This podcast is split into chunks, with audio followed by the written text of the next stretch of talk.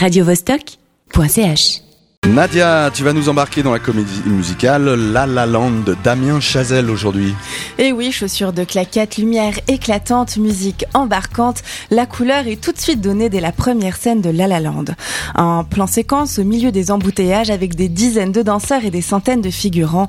La caméra, elle virevolte d'un déhanché à l'autre sous le ciel éternellement bleu de Los Angeles. LA, cette usine à rêve dont le cinéaste exploite la dimension utopique, fantasmée comme hors du temps. Cinéaste, tu l'as dit, c'est Damien Chazelle. À 32 ans, il signe son deuxième film après Whiplash et faut dire qu'il a mis le paquet. Ça lui a d'ailleurs plutôt bien réussi puisque La La Land a été ovationné et encensé par la critique. Toute son originalité se niche paradoxalement dans sa dimension classique comme une ode à l'âge d'or d'Hollywood. Le film égrène les références aux vieux films comme Les Parapluies de Cherbourg ou encore Les Demoiselles de Rochefort. Voilà qui va nous donner envie de chanter et de danser au cinéma, je crois. oui, rire et pleurer et tomber amoureux aussi, amoureux comme les deux personnages principaux, Sébastien et Mia. Ils sont incarnés par Ryan Gosling et Emma Stone qui crèvent l'écran. L'un est jazzman virtuose mais confidentiel et l'autre une wannabe actrice. Ils se croisent plusieurs fois mais s'ignorent dans un LA chimérique avant de tomber amoureux et de tenter de vivre ensemble leurs rêves. Extrait. C'est curieux qu'on se croise constamment comme ça.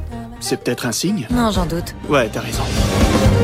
T'as qu'à écrire tes propres rôles, tu vois, écrit quelque chose d'aussi intéressant que toi. Toi, qu'est-ce que tu veux? Ma boîte de jazz. Ça va être comme ça chaque fois? Je crois que oui. La BO de Justin Hurwitz y est pour beaucoup dans la réussite du film, entêtante et enchanteresse. Ses compositions sont faites pour rester.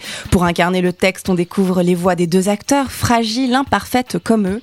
Pour accompagner la musique, leurs pattes claquettes, leurs pas de claquettes, pardon, eux-mêmes sur les pas d'un Fred Astaire. Le film n'est que référence et pastiche, mais merveilleusement bien réalisé.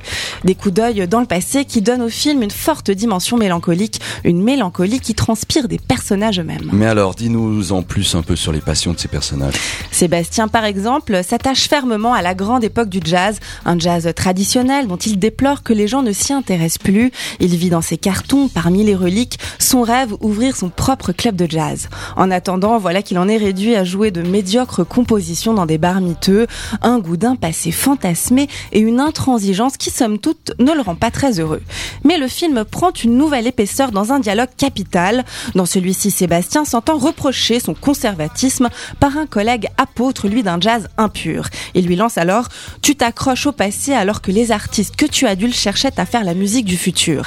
Et Sébastien en reste bouche bée. Eh bien, on dirait que ça ressemble au dilemme de la modernité. Oui, un dilemme, que le réalisateur lui-même saisit à bras le corps dans ce film de 2007, 2017, pardon, réalisé comme dans les années 30 ou 40. Damien Chazelle est toujours pris dans cette obsession du passé, mais il nous prouve, sans doute par l'exemple, qu'un chemin est possible pour les plus acharnés et les plus exigeants d'entre nous.